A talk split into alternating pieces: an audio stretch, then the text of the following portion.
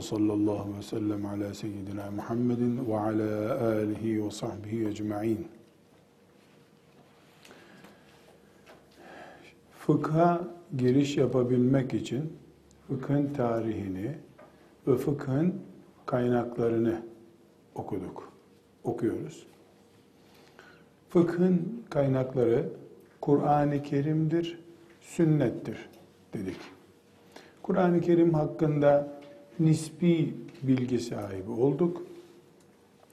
Ondan sonra da sünnet hakkında bilgimizi fıkh için bize lazım olacak tarzda tazeliyoruz. Fıkıh açısından lazım olacak sünnet bilgisi diyoruz. Çünkü fıkhın derinlemesine anlaşılmasında binlerce hadis üzerinde nasıl bir görüş yürütüldüğünü, hadisi şeriflerin neye göre birinci derece, ikinci derece diye sıralandıklarını ve benzeri incelikleri anlamamız gerekiyor.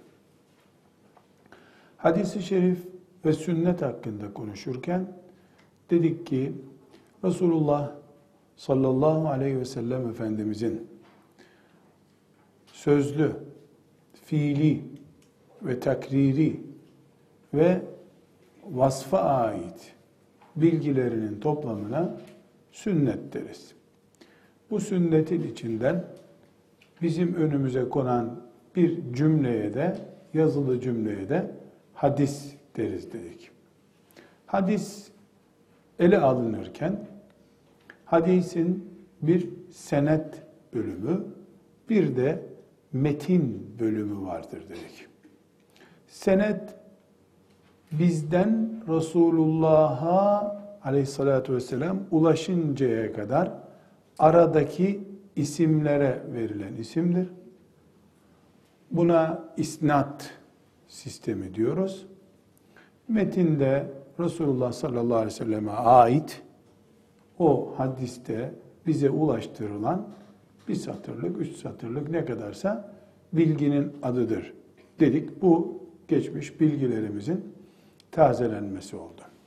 Hanımefendiler hadis hakkında defalarca vurgulama yaptık. İlmimiz, dinimiz, emelimiz, cennetimiz, cehennemimiz, neyimiz varsa dinle, Allah ile bağlantılı, çok büyük oranda bu hadisi şeriflere dayanıyor dedik. Bir Müslümanın sabah namazını kılmasından, akşam uykusu için yatağa girmesine kadar, kurban kesmesinden hac etmesine kadar, bütün ibadetlerde Kur'an-ı Kerim'in en temel kuralları oluşturmakta bir numara olduğu belli bir şey ama pratiğe nasıl yapacağına dair ayrıntılarda hadisi şeriflerin oranı yüzde doksanlardadır dedik. Bu nedenle hadis bilgisini sürekli taze tutmamız gerekiyor. Canlı bilmemiz gerekiyor. Ya da avamdan bir Müslüman olmaya razı olacağız. Ye deneni yersin, yeme denmeyeni yemezsin. Otur denince otur, kalk denince kalk. Hiçbir sıkıntı olmaz. Bu nedenle hadis üzerinde çok yoğun duruyoruz. Hadis iki bölümden oluşuyor dedik. Birisi isnat bölümü, diğeri de metin bölümüdür. İsnat bölümünde örneklerde gördük. Ahmet, Mehmet, Ali, Osman, Mustafa isimler var. Bu şu anlama geliyor. Resulullah sallallahu aleyhi ve sellem A, B, C, D diye bir söz söylemiş. Bunu Enes diye birisi ondan duymuş. Enes de Ahmet diye birisine söylemiş. Ahmet de Mehmet diye birisine söylemiş. Mehmet de Mustafa diye birine söylemiş. İbn Mace isimli alim de ondan duymuş, kitabına yazmış. Biz de o kitaptan okuyoruz. İsnat, zincir sistemi demek bu. Böylece biz İbn Mace'den veya filan kitaptan bir konuyu, bir hadisi şerifi, sünnete dair bir bilgiyi okuduğumuz zaman bunu direkt Resulullah'tan aleyhissalatü vesselam duymuş gibi okumuyoruz biz. Öyle değil çünkü. Ama duymuş olanı duymuş, onu duymuş, onu duymuş, onu duymuş birinden okuyoruz. Bu elimizi güçlendiriyor. Peki nasıl güçlendiriyor? Çünkü kim kimden nerede nasıl ne zaman duyduğuna dair bir bilgi ağımız var bizim. Sanal bir şekilde ben ondan duydum o da ondan duymuş deyip uydurukça bir masal gibi değil. Bu kim kimden, nerede, nasıl duymuş sistemine rivayet diyoruz. Rivayet. Diyor ki hadis, Enes Resulullah'tan aleyhisselam rivayet etti. İbn Mace'nin rivayet etmesine göre diyoruz. Rivayet nakletmek demek. Bilgi taşımak demek. Rivayet. Biz bu hadisi şerifleri dolayısıyla onlar toplandığında da sünnet-i seniyeyi rivayet sistemiyle elimizde canlı buluyoruz. Bu rivayette adı geçenlerin hepsinin elimizde dökümanı vardır. Kim, kimden, nerede, ne duymuş. Eğer birisinin duyduğu sözü biz belgeleyemiyorsak asırlar sonra Ahmet Mehmet'ten duydum diyor ama biz bunu oturtamıyoruz. Tarihi açıdan oturtamıyoruz. İlmi e, kimliği açısından oturtamıyorsak bu rivayeti kabul etmiyoruz. Öyle gelişi güzel, bu çok uzun sakallı birisi muhakkak doğru söylüyordur demek yok. Nasıl söylüyor? Kimden almış? Ne zaman almış? Bunu belgelemesi lazım. Bu sebeple ümmeti Muhammed'in aleyhissalatu vesselam hadisi şerifler konusunda kalbi rahattır. Öyle Musa aleyhisselam hakkında atasözü uydurur gibi uydurulmuş sözler değildir bunlar. Her birini kimin nerede söylediğini bilmek zorundayız biz. İnana bilmemiz için. Şimdi bu mantık, bu girişten sonra bir rivayetin yani Peygamber aleyhisselamdan bize kadar hadisin ulaştığı kademelerin nasıl incelendiğini görelim. Bir rivayet iki türlü tahlil edilir. Birincisi cerh açısından, cerh açısından, C-E-R-H, cerh açısından, ikincisi de adil açısından, A-D-L, yani kişinin adaleti açısından tahlil edilir. Bu şu demek hanım kızlar. Rivayet o sözünü ettiğimiz isimlerin bulunduğu tabakaya veriliyor.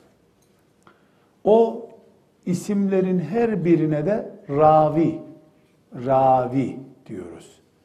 Ravi rivayeti yapan şahıslardan biri demek.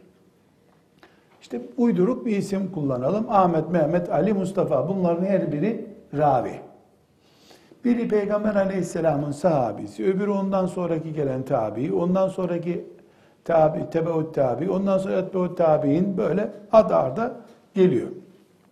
Bunların her birisi cerh ve adalet açısından.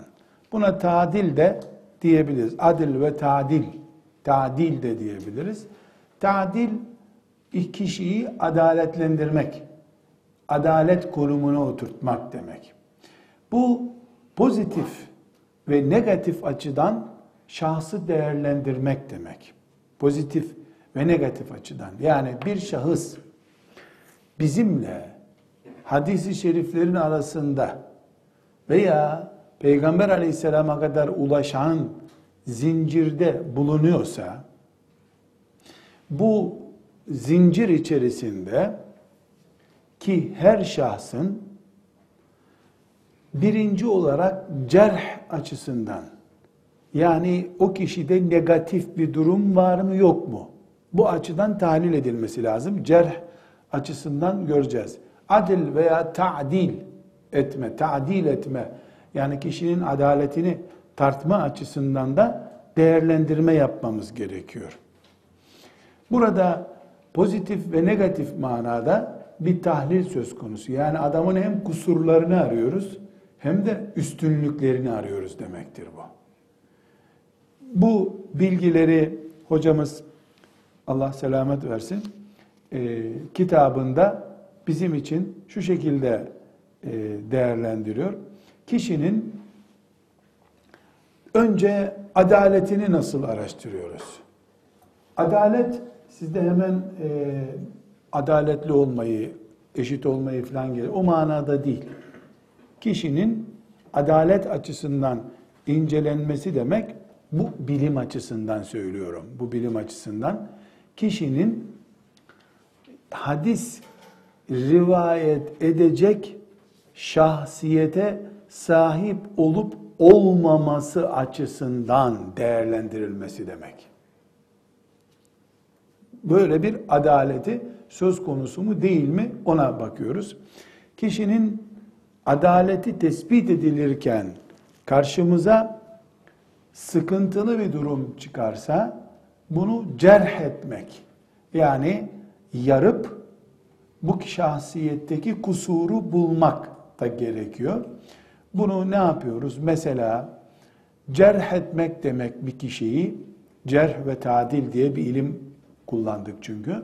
Cerh etmek demek adeta adamın beyin ameliyatına tabi tutulması demek. Kalp ameliyatına tabi tutulması demek. Mesela ne yapıyor alimler? Cerh ve tadil yaparken tutuyorlar bu kişinin yalan söyleme kapasitesini ölçüyorlar. Hayatını inceliyorlar. Yalan konuşup konuşmadığını tespit ediyorlar. Zeka yeteneğini ölçüyorlar. Gençken çok güzel e, zekası varmış. İhtiyarlayınca bunamaya başlamış. Bunu ölçüyorlar. Böylece Peygamber aleyhisselamdan bize din aktarımında adı bulunan her hadis rivayetçisinin kimliğini kesinlikle öğrenmemiz gerekiyor. Eğer bu rivayette adı bulunanlardan birisinin biz cerh ve tadil açısından yani ona negatif ve pozitif açıdan bakacak kadar bilgimiz yoksa buna meçhuldür diye kayıt düşülüyor. Meçhuldür ne demek? Bunun hakkında bize peygamberin hadislerini ulaştıracak çapta olup olmadığı hakkında bilgi bilmiyoruz. Demektir bu. Dolayısıyla onun rivayet ettiği konusu ne olursa olsun bir hadis-i şerif bizim önümüze din olarak gelmez zaten. Bunu alimler yapmış oluyorlar. Bir ravinin adalet açısından ele alınması önce Müslüman olup olmadığını gösteriyor. Hocamızın 69. E, sayfadan itibaren ravinin tanıtımı diye açtığı başlık bunu gösteriyor.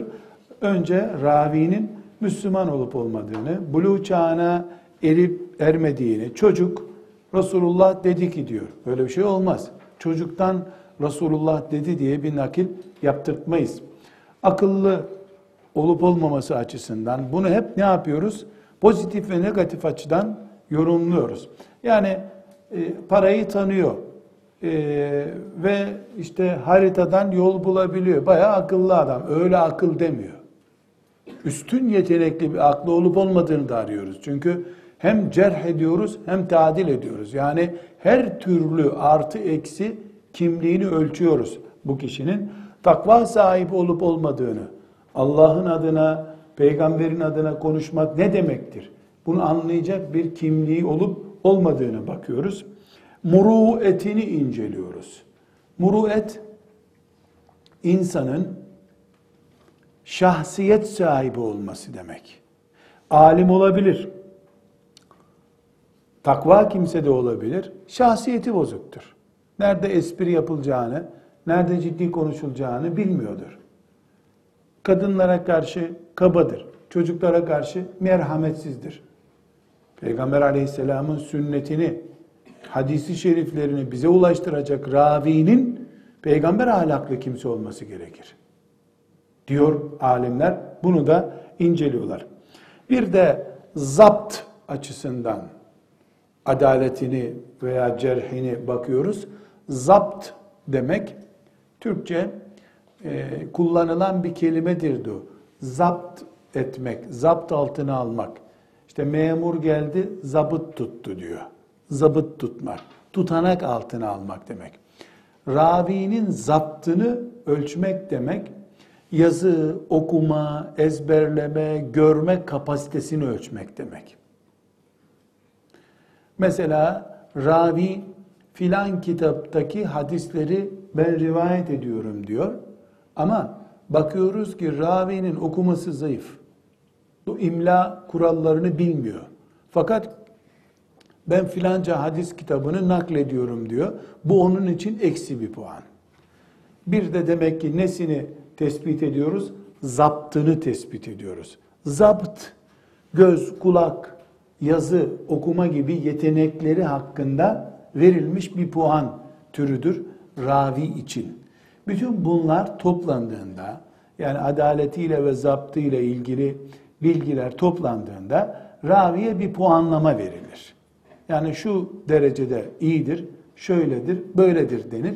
Bu puanlama o hadiste adı bulunan ravilerin hepsi için yapılır. Bir hadisin başında beş tane, altı tane ravi varsa her birisi için yapılır. Bunların toplamı o hadisin kaç puanlık bir güçte olduğunu gösterir. Bunlar hanımefendiler bilgisayar çıktıktan sonra yapılan şeyler değil.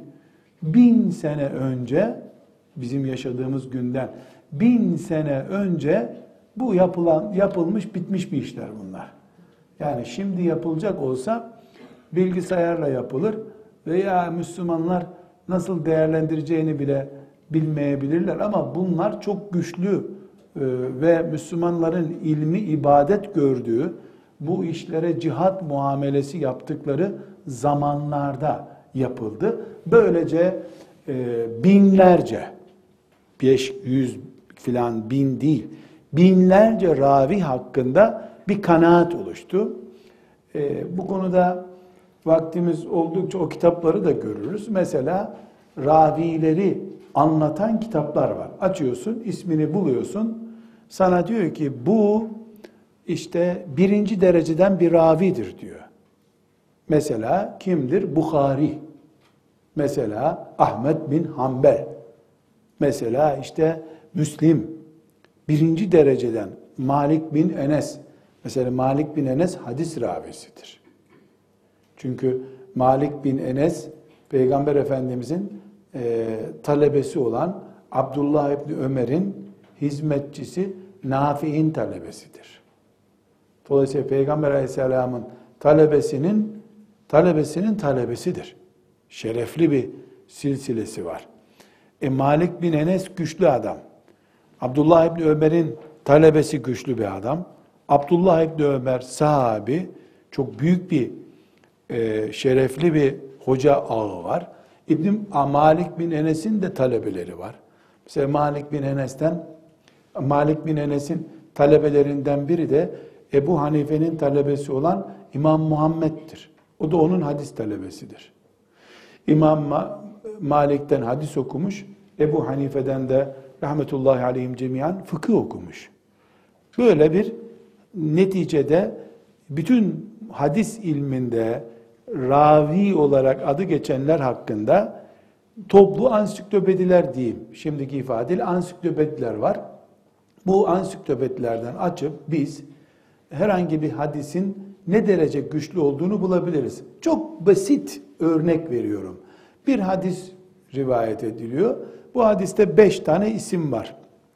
Bu beş tane ismi biz tek tek bu ansiklopedilerden bulabiliriz. Sahabeyi bulmaya gerek yok. Zaten sahabi sahabi. Sahabiden sonraki ismi, ondan sonraki ismi, ondan sonraki ismi, ondan sonraki ismi buluruz. Onlar hakkında verilmiş kanaate bakarız.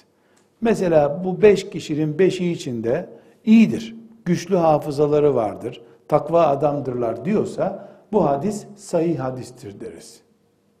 Eğer mesela ikinci isim çok iyi, üçüncü isim çok iyi, dördüncü isim için diyor ki zekası güçlü biri değildi diyor. Zayıf biriydi diyor. Bakıyorsun bu hadise hasen hadis diyorlar. Veyahut da dördüncü isim hakkında ara sıra yanlış bilgiler veriyordu diyor. Zayıf hadis diyor bakıyorsun.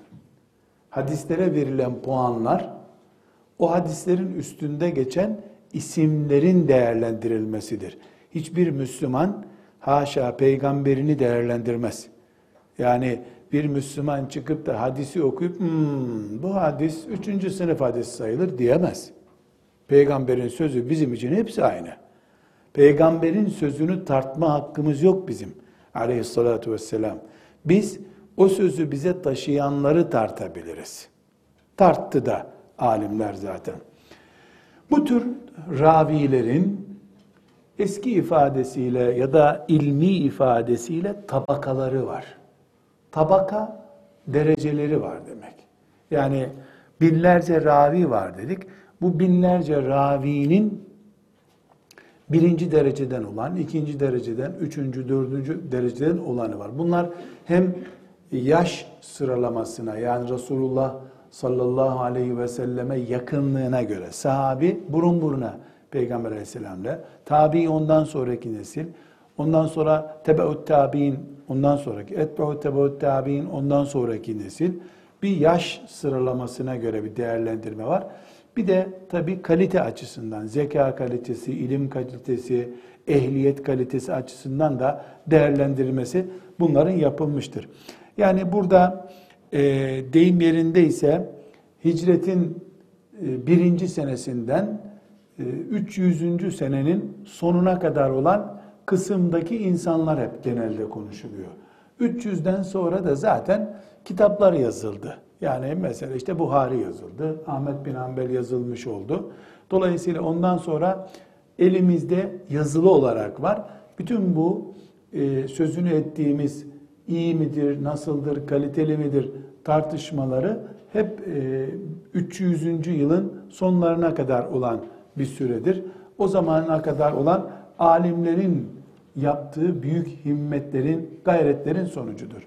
Şimdi buradan tahminen hepinizin anlayacağı gibi hadiste ravilik dediğimiz zaman akla ilk gelen şey ashab-ı kiramdır. Neden? Bir, her hadis muhakkak sahabiden duyulmuştur. Kimse rüyasında peygamberi görüp aleyhissalatu vesselam sana şöyle söylüyorum dememiştir. Dese de bir kıymet yok zaten. Muhakkak sahabeden biri görmüştür. Sahabeden biri dinlemiştir. Sahabeden biri izlemiştir. Peygamber Efendimiz Aleyhisselam'dan şöyle bir kağıt kalıp el yazısıyla hatıra işte size vasiyetimdir diye bir konuşması, yazması yok Efendimizin. Kur'an'dan başka yazılı bir belge Efendimiz Aleyhisselam'dan kalmamıştır. Kur'an yazılı olarak kaldı.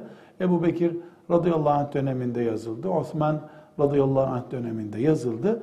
Ama hadis-i şerif yazılı olarak kalmadı. Dolayısıyla biz Peygamber aleyhisselamın hadisinden söz ettiğimiz zaman hiç istisnasız muhakkak sahabiden konuşmamız gerekiyor. Ravi yani hadis rivayetinden söz edebilmenin birinci şartı ashab-ı kiramı tanımaktır. Burada tabi hanım kızlar hepimiz minnetle, hürmetle ashab-ı kiramın huzurunda saygıyla eğilmek zorundayız. Neden? Çünkü bu büyük serveti, ilim denizini Allah onlardan razı olsun becerip bize ulaştırdılar. onca imkansızlıklarına, zorluklarına rağmen ashab-ı kiram bilgisayar çocuğu değil, kalem, defter bile bulamayan bir nesil oldukları halde zekalarını, akıllarını kullanarak müthiş bir hizmet yaptılar. 124 bin peygamber var. Bunlardan sadece Muhammed sallallahu aleyhi ve sellemin ashabı, onun konuş bir peygamberin konuştuğu sözleri satır satır ümmetinin en son gelecek kıyamete kadar gelecek insanına bile ulaştırdılar. Bu sadece ashab-ı kirama mahsus bir iştir. Musa aleyhisselam Enes İbni Malik gibi 10 kişi bulsaydı herhalde dini kaldırılmazdı. İsa aleyhisselam iki tane e, Abdullah İbni Ömer gibi bir talebe bulsaydı herhalde İncil kalkmazdı yeryüzünden. Ashab-ı kiramın bu husustaki başarısı yani hadis rivayeti konusundaki başarısını böyle kalemle, konuşmayla ifade etmek mümkün değil. Büyük bir başarıları var. Bu büyük başarılarını biz ele almak zorundayız. Neden? Çünkü biz de sahabi değiliz ama sahabenin gittiği yolu kullanmak, onların rivayet ettiği hadisle amel etmek, ne yaptıklarını anlamak istiyoruz. E madem böyle bir gayretimiz var, her şeyden önce sahabenin başarısındaki inceliği anlamamız lazım bizim. Yani ashab-ı kiram ellerinde defter olmadığı halde, e, daktilo, bilgisayar bir şey olmadığı halde bu büyük serveti nasıl korudular, bize nasıl ulaştırdılar, bu başarılarının sırrı nereden geliyor? Bunu incelememiz ve bunu muhakkak konuşmamız lazım. E, dolayısıyla bu e, hadis rivayeti konusu konuşulurken bir başlık açmamız gerekiyor. Bu başlık şudur. Ashabın başarısı nereden geliyor? Şüphesiz hanım kızlar ashabın başarısı onların öğretmeninden geliyor. Bunu hiç konuşmaya gerek yok. Yani Peygamber Efendimiz sallallahu aleyhi ve sellemin öğretmenlik, e, mürşitlik büyüklüğünden kaynaklanan bir hamle var ortada. Bu konuşmaya, tartışmaya gerek olmayan bir konu ama ashab-ı kirama da mahsus bazı yeteneklerden de söz etmemiz mümkündür. Yani hep e, Efendimiz sallallahu aleyhi ve sellemin mucizesine yıkarsak bu sefer şöyle bir sonuca ulaşırız. E ben peygamberi görmediğime göre ben zaten öyle olamam diye kendimizi bir kenara atabiliriz. Hayır öyle değil. Evet Peygamber aleyhisselam Efendimizin öğretmedeki olağanüstü meziyetleri, mucizevi tavırları müessir şüphesiz. Ama öbür taraftan da ashab-ı kiramında ciddi bir şekilde e, incelenmesi gereken ve bize ders olması gereken farklılıkları da var. Bunları kalem kalem saymak istiyorum. Hepimize e, ders olması bakımından. Birincisi Efendimiz sallallahu aleyhi ve sellem aceleci bir öğretmen gibi davranmadı. Daha önce hatırlarsanız Kur'an tarihinden konuşurken tedriç diye bir kuraldan söz etmiştik. Neydi tedriç? Adım adım, yavaş yavaş, bölüm bölüm inmesi demekti Kur'an'ın. Efendimiz Aleyhisselam'ın genel siyaseti zaten bir günde her şeyi bitirip gitmek değil. Hızlandırılmış bir eğitim yapmadı. Hazmedilmiş bir eğitim yaptı. Yani insanlık binlerce senedir dalalet içinde, 3-4 yıl içinde inkılap yapıp düzeltip bu dünyayı gitmem lazım demedi. Bekledi, sabretti, ağır ağır yaptı. Genel olarak kuş bakışı bakıldığında ağır ağır davrandı. Mesela en basit en basit örnek olarak hanım kızlar tesettürün kadınlarda oturmasının tarihine bakarsanız yaklaşık peygamberliğinin 20. senesine gelir. 20 sene acele etmedi. İnsanlık ilk defa şok geçirmesin diye.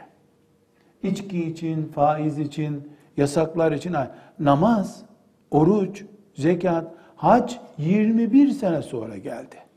genel olarak bir hazmede ede, oturtu oturta eğitim var. Bir. İkinci olarak konuşurken bile Resulullah sallallahu aleyhi ve sellem Efendimizin aceleci olmadığını, adım adım konuştuğunu görüyoruz. Burada e, İmam Bukhari rahmetullahi aleyh Muhammed bin İsmail el-Bukhari yani Sahih-i Bukhari dediğimiz e, kitabın müellifi e, bir başlık açmış. Bu başlık çok önemli. E, aklınızda bir kenarda not olsun. Bukhari hadis kitabı olduğu kadar hadis ilminin de lideridir, imamdır.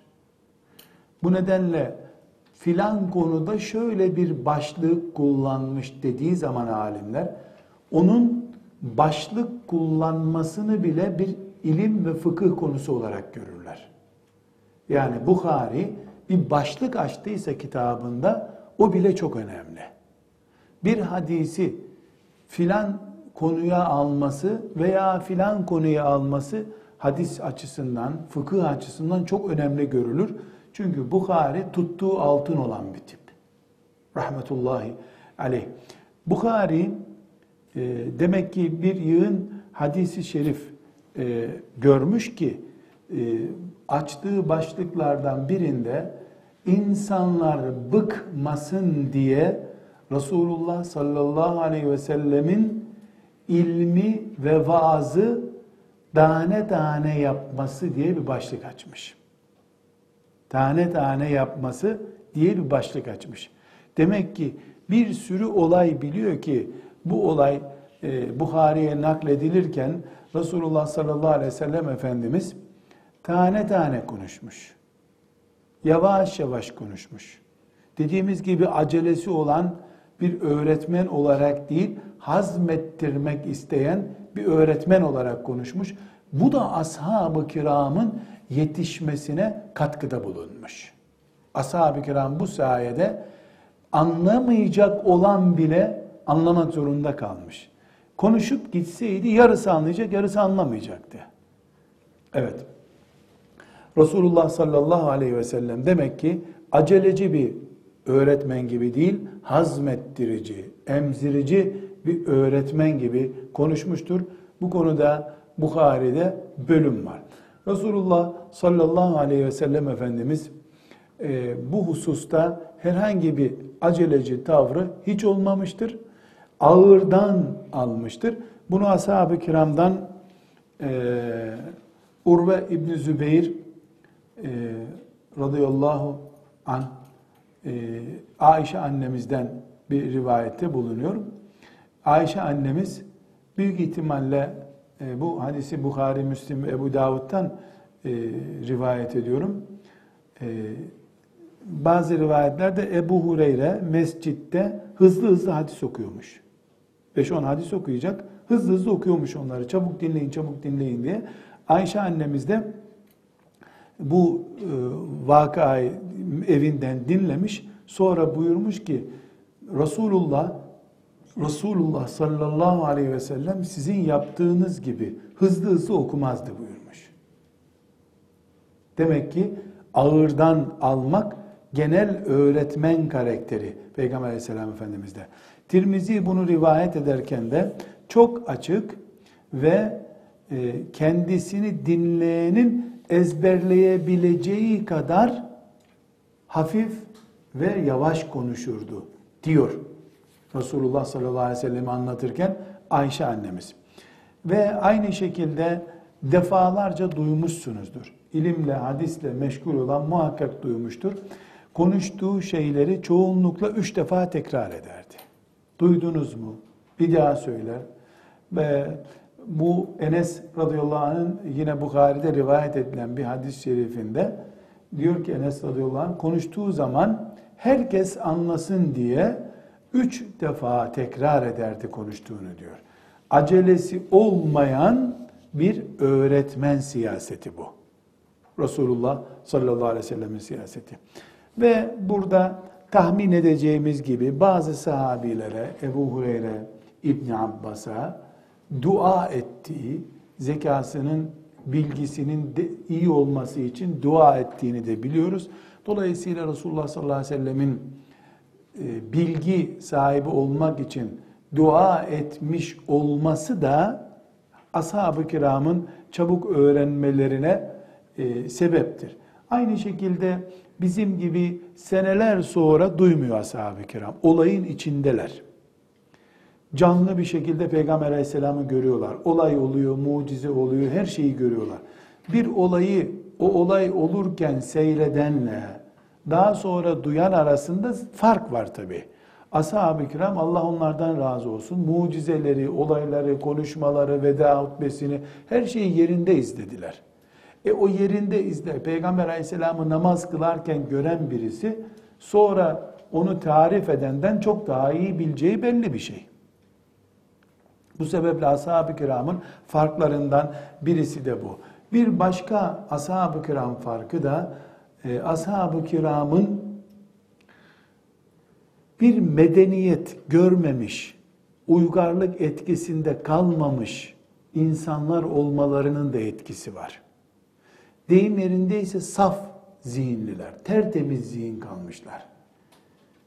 Yani böyle oturup bizim gibi her gün yüzlerce haberi, işi gücü yok bir insan gibi her gün yüz haber dinleyen, o haberi bir daha dinleyen, o haberi bir daha okuyan bir kafaları yok. Saf bir çöl hayatları var. O hayatta Allah onları çocukken nasıl yarattıysa öyle tertemiz duruyorlar.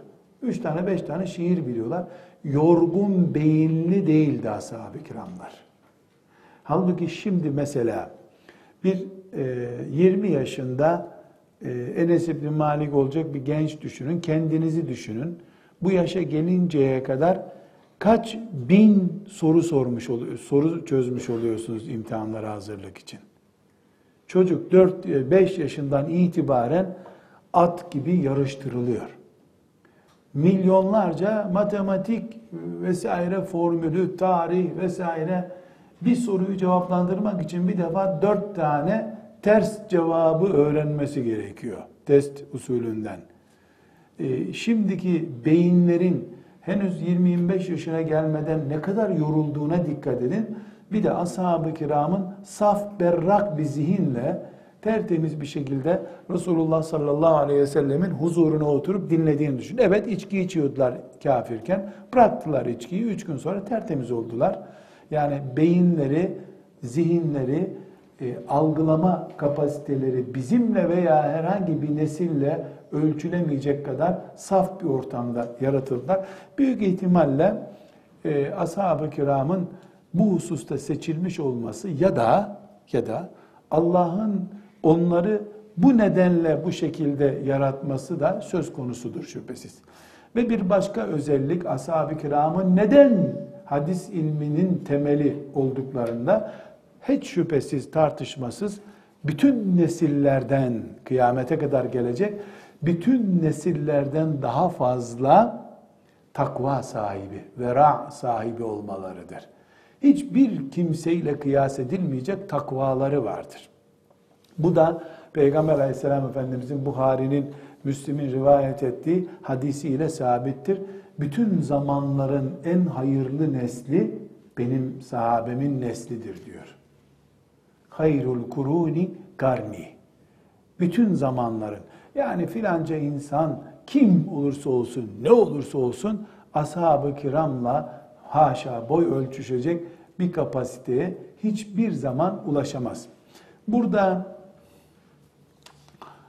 e, herhangi bir tartışmaya da gerek bırakmayacak şekilde e, İbn Abbas'ın bir sözü size de ulaştırdım.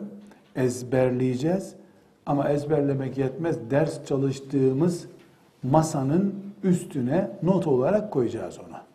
Böyle deftere tutunca o karşımıza çıkacak. Hatta böyle güzel naylonlayıp da koymakta da fayda var eskimesin.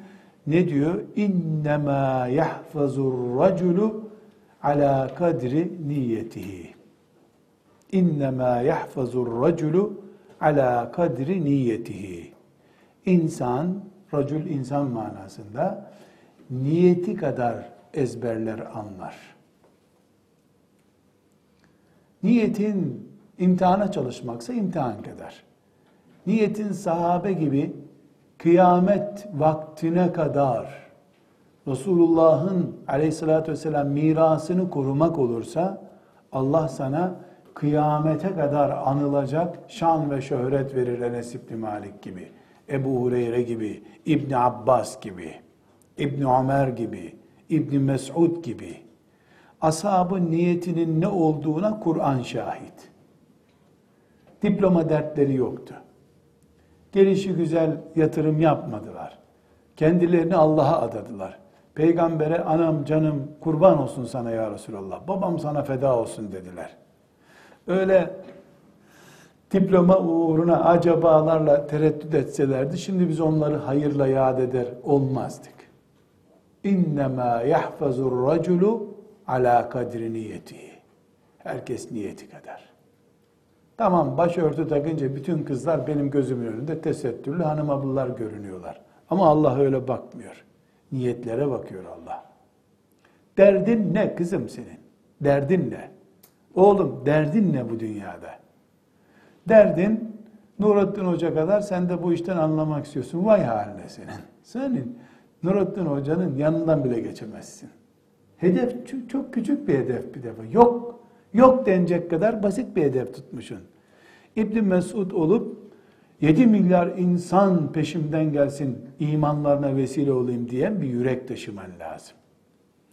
O zaman kapasite, zeka, meka hiçbir şey lazım değil sana. Allah seni destekleyecek çünkü. Ashab-ı kiram niyetleri kadar kazandılar. Babam, anam sana kurban olsun ya Resulallah diye yalan, yağcılık için söyleselerdi. iki dakika sonra Cebrail gelip bu münafık yalan söylüyor diyecekti. Peygamberin huzuruna gelip yalandan babam sana feda olsun ya Resulallah diyebilir misin sen? İza ca'ekel munafikune kalu neşhedü inneke le Resulullah. Vallahu ya'lemu inneke le Resulü. Vallahu yeşhedü innel münafikine lekazibun. Münafıklar da gelip ya Resulullah sen büyük adamsın filan dediler. Hemen Cebrail geldiğine dedi yalan söylüyor bu münafık. Seni böyle beğendiği yok aslında. iman ettiği yok. Onun için peygamberin huzuruna geldiklerinde babam anam sana kurban ya Resulallah derken herkes böyle bir şey söylüyor biz de söyleyelim diye deselerdi Cebrail hemen o adam kalkmadan oradan münafık yalan söylüyor diyecekti. Hiç kimseye de ashabtan yalan söylüyor demedi. Cebrail demek ki ciddi bir şekilde analarını, babalarını, mallarını, canlarını peygambere feda ettiler. Niyet, büyük niyet olunca işte bak 1400 sene sonra gözümüzü yaşartan duygularla ashab-ı kiramı anıyoruz. Her namaz kılan, her oruç tutan, her cihad eden Enes'in, Ayşe'nin, Fatıma'nın, filan sahabenin, Ümmü Seleme'nin rivayet ettiği bir hadisle yola çıkıyor. Allah nasıl büyük bir hayra vesile etti onları.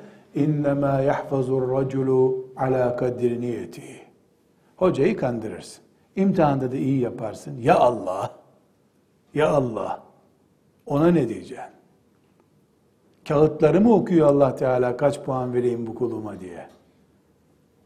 Allah kalpleri okuyor, niyetleri okuyor. Onun için hepimiz oturup kalbimizi test edeceğiz. Kalbimizi test edeceğiz. Bu kadar basit. Ve çok önemlisi hanım kızlarım, ashab-ı kiram hadisleri hiçbir zaman ilim diye dinlemediler. Hadisleri din diye dinlediler. Peygamber Efendimiz hadis söyledi, onlar cennetin anahtarı zannettiler onu. Peygamber Efendimiz bir kelime konuştu, kendini cennette onu dinliyor zannettiler. Dolayısıyla biz hadis bize geldiğinde mesela ben sizler hadis okuduğumuzda ilim öğrenmek için okuyoruz. Ashab bu dindir, Resulullah'tır diye dinlediler onu. Ne demişti İbn Sirin? Müslim'in rivayet ettiği sözünde inne hazel ilme dinun fenzuru mimmen te'hudune dinekum. Demek ki tabi'i de böyle görüyormuş. Din. Din. Buradan yola çıkarak ashabın bir farkını görüyoruz. Ashab-ı kiram bunu din olarak görüyorlardı ya. Kılı kırk yardılar. Malik bin Enes'in El Muvatta isimli kitabında Kitabul Kur'an bölümünün 11. hadisinde şöyle bir söz naklediyor. Diyor ki Abdullah İbni Ömer Bakara suresini 8 senede bitirmiş. Bu 8 senede bitirme sözü babasında 12 sene. Yani Ömer bin Hattab da 12 senede Bakara suresini bitirmiş. Bu da Şuabul İman'da 1805. hadis-i şeriftir. Yalnız kızlarım bu 8 sene İbni Ömer 8 senede Bakara suresini bitirmiş.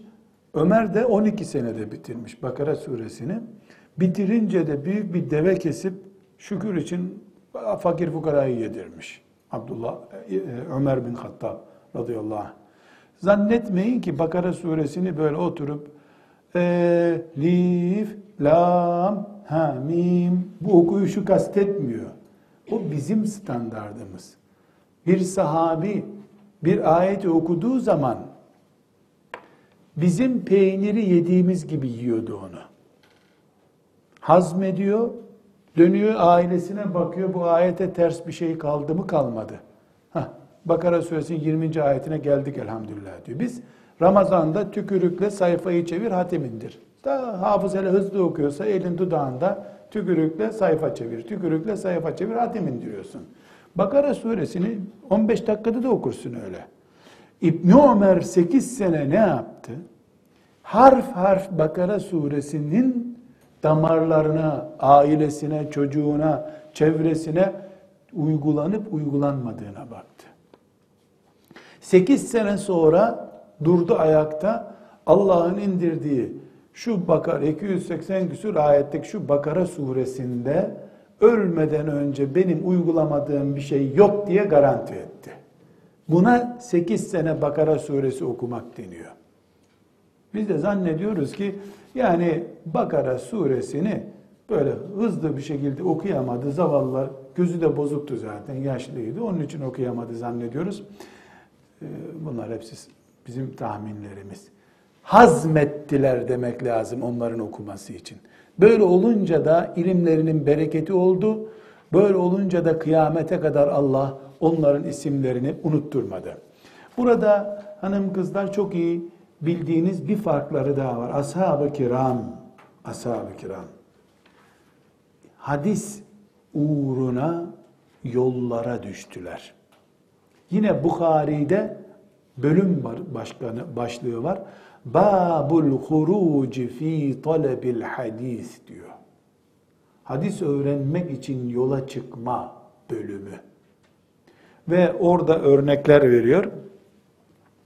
Yani bir e, sahabinin nasıl yollara düştür. Mesela Cabir bin Abdillah tam bir ay yol alıp Abdullah İbni Üneys'e tek bir hadisi sormak için gitmiş.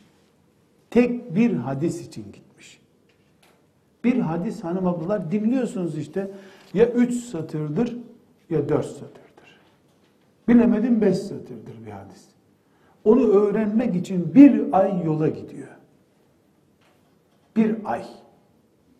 Burada biz 60 dakikalık bir dersi yapacağız. Bugün başka ders yok desem epey kısmınız izin alıp o gün gelmezsiniz fazla ders yok nasıl olsa diye. Bir 60 dakika için değmez. 6 dakika sürmeyecek bir hadis için bir ay yol kat etmiş.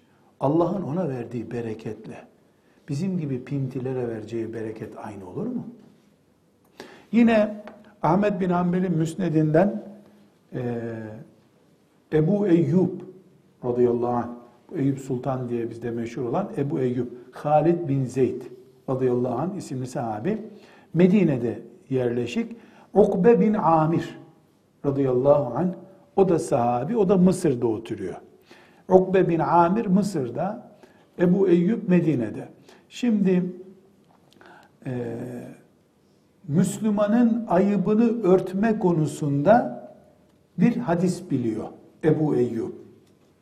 Efendimiz sallallahu aleyhi ve sellem buyuruyor ki men setara mu'minen fid dünya ala avretin setarahullahu yevmel kıyameti. Bir müminin ayıp bir işini örterse bir mümin, başka bir mümin, Allah da kıyamet günü onun ayıbını örter. Böyle bir hadis biliyor Ebu Eyyub. Sonra yaşlanınca tereddüt ediyor. Bu böyle miydi acaba diyor. Soruyor, soruşturuyor. Biz bunu bilmiyoruz diyorlar. Birisi diyor ki ben bunu Ukbe bin Amir'den duymuştum diyor. Ukbe bin Amir nerede? Mısır'da. Medine neresi? Mısır neresi? Dersten sonra haritaya bir bakın. Neresi Mısır, neresi Medine? Atlıyor hayvanına Medine'ye gidiyor. E, Medine'den Mısır'a gidiyor. Ukbe bin Amir'i buluyor. İki sahabi, peygamber öleli yıllar olmuş. İkisi de kendilerine mutlu, hoş geldin, sefa geldin diyor. Hayvanından inmeden diyor ki Ukbe, yahu men sedera müminen diye bir hadis biliyorum ben. Senden başka da bilen yokmuş. O hadisi sen biliyor musun diyor. Biliyorum diyor. Men setera mu'minen fit dünya ala avretin seterahullahu yevmel kıyameti. Böyle, ha ben de öyle biliyordum diyor. Ee gel bir hoş geldin. Yok ben bunu öğrenmek için geldim gideyim diyor. Selamünaleyküm geri dönüyor. Ahmet bin Hanbel'de 17404. hadisi şerif. Hanım kızlarım Allah için şu haritaya bir bakın. Medine neresi? Mısır neresi? Haftalarca yol gidiyor. Ondan sonra da atından inip bir iki gün kalayım hem de beraber cuma namazını kılarız. Cumadan sonra da yola çıkarım demiyor. Ve bu hadisi biliyor zaten. Ama bir miktar zihninde tereddüt var. Acaba böyle miydi bu hadis diyor ve yollara düşüyor. Buna ne denir? Bereket. Böyle yaptığı için onlar Allah da bereket verdi. Bereketleri işte kıyamete kadar devam ediyor. Din gördüler din. Yine Abdurrahman bin Ebi Leyla İbn Mace'nin ve Ahmet bin Hanbel'in müsnedinden naklediyorum. E, diyor ki Abdurrahman bin Ebi Leyla e, tabiinden yani ashabın talebelerinden e, Zeyd bin Erkam isimli sahabeye dedik ki yahu Resulullah'ın hadislerinden aleyhissalatü vesselam bildiğini bize biraz daha söylesene dedik diyor. Onu da yaşlılık günlerine rastlamış. Yani peygamberle aleyhissalatü vesselam bir arada yaşamış, ondan olaylar görmüş. Haklı olarak onun torunu yaşındaki insanlar da bize e, peygamberden bahset diye ricada bulunmuşlar. Ne cevap veriyor? Diyor ki gençler kebirna ve nesina ve emru Resulullah şedid. Biz yaşlandık. Unutmaya başladık. Resulullah'ın adına konuşmak zor bir şey. Benden daha hadis istemeyin diyor. Ne görüyor peygamberin sözünü? Cennet veya cehennem görüyor. Böyle baktığı için de Allah hayatına bereket veriyor. Şimdi Ramazan'da mukabelede yanındaki Hacı teyze bir söz söylemiş. Onu din olarak yayıyor akşama kadar. 88 yaşında bizim nene hiç şaşırmıyor, hiç unutmuyor mübarek. Zeyd bin Erkam peygamber eli öpmüş. Peygamberin arkasında 20 sene namaz kılmış bir sahabi. O Resulullah'tan söz et deyince yaşlandım ben, yaşlandım. Resulullah'ın adını kullanmak zor diyor. Nasıl bakıyorsan, ala kadri niyetihi. Herkes niyetine göre, bakış tarzına göre karşılığını alıyor. Burada ashab-ı kiramın, Allah onlardan razı olsun, hadis rivayetindeki üstünlüklerini etkileyen unsurlardan biri de bazı sahabiler bazı konularla çok ilgilenmişler. Mesela zühd. Zühd nedir? Dünyaya tenezzül etmemek. Ebu Zer isimli sahabi kendini bu işe adamış. Gitmiş Efendimizin etrafından hep bu soruları sormuş. Dolayısıyla zühdle ilgili hadisler hemen hemen hepsi Ebu Zer'den rivayet edilir. Mesela Huzeyfe fitne ile ilgili, ümmetin geleceği ile ilgili, münafıklarla ilgili şeyleri merak etmiş. İbn Abbas Kur'an tefsiriyle ilgili şeyleri merak etmiş ve böylece kendini uzmanlaştırmışlar. Bu sebeple de biz kitaplarda bakıyoruz ki bu, bu sahabilerin isimleri o konularda çok geçiyor. Bu da onların bu husustaki başarısını etkileyen unsurlardan biri. Hatib-ül Bagdadi diye bir muhaddis var. 5. asrın muhaddislerinden. Tarih Bağdat isimli diye bir kitabı var ki dünya ansiklopedilerinden birisidir. Rahmetullahi aleyh. Onun El Kifaye e, diye bir hadis ilmi kitabı vardır. Orada ashab-ı kiramın neden e, bereketli bir ravi silsilesini oluşturduklarına dair bir bölüm var. Onu size nakletmek istiyorum. Ama ileride hadis ilmine dalacak olursanız Allah'ın lütfu ve keremiyle bu Kifaye isimli kitabı görmeden bir yere gidemezsiniz. Çok değerli bir kitaptır. Diyor ki e, El Kifaye isimli kitabında Hatib-ül Bagdadi Ashab-ı kiram hakkında böyle Arapçasını e, Türkçeleştirerek okuyorum.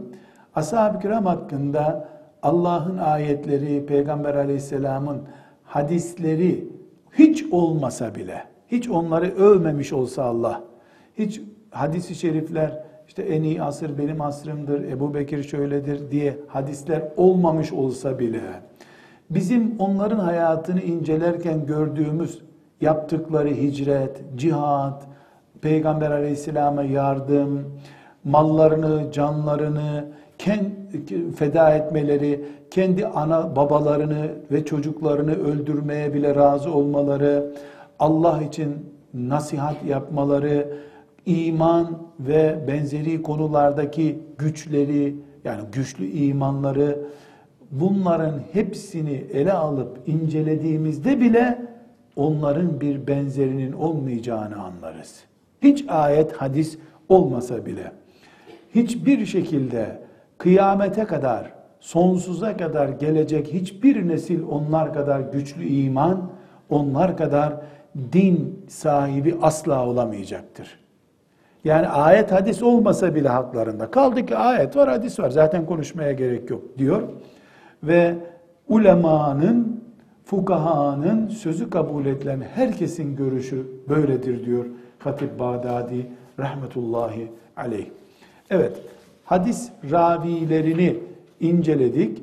Bu e, ravilerin neden bu şekilde e, güçlü olduklarını, hadis ilminde sahabe ravileri neden güçlü olduğunu özellikle tespit etmiş olduk. Burada hanımefendiler 75. sayfada Hoca Efendi her sahabinin bu imana rağmen neden güçlü bir muhaddis, hadis ravisi olmadığına dair bir bilgi var. He, imtihanda çıkar diyeyim artık burayı için.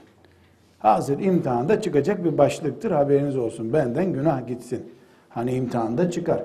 Talebeye en büyük e, bilgi kaynağı budur. Burası imtihanda çıkar 75. sayfada ki bölüm. Neden her sahabi binlerce hadis rivayet etmedi?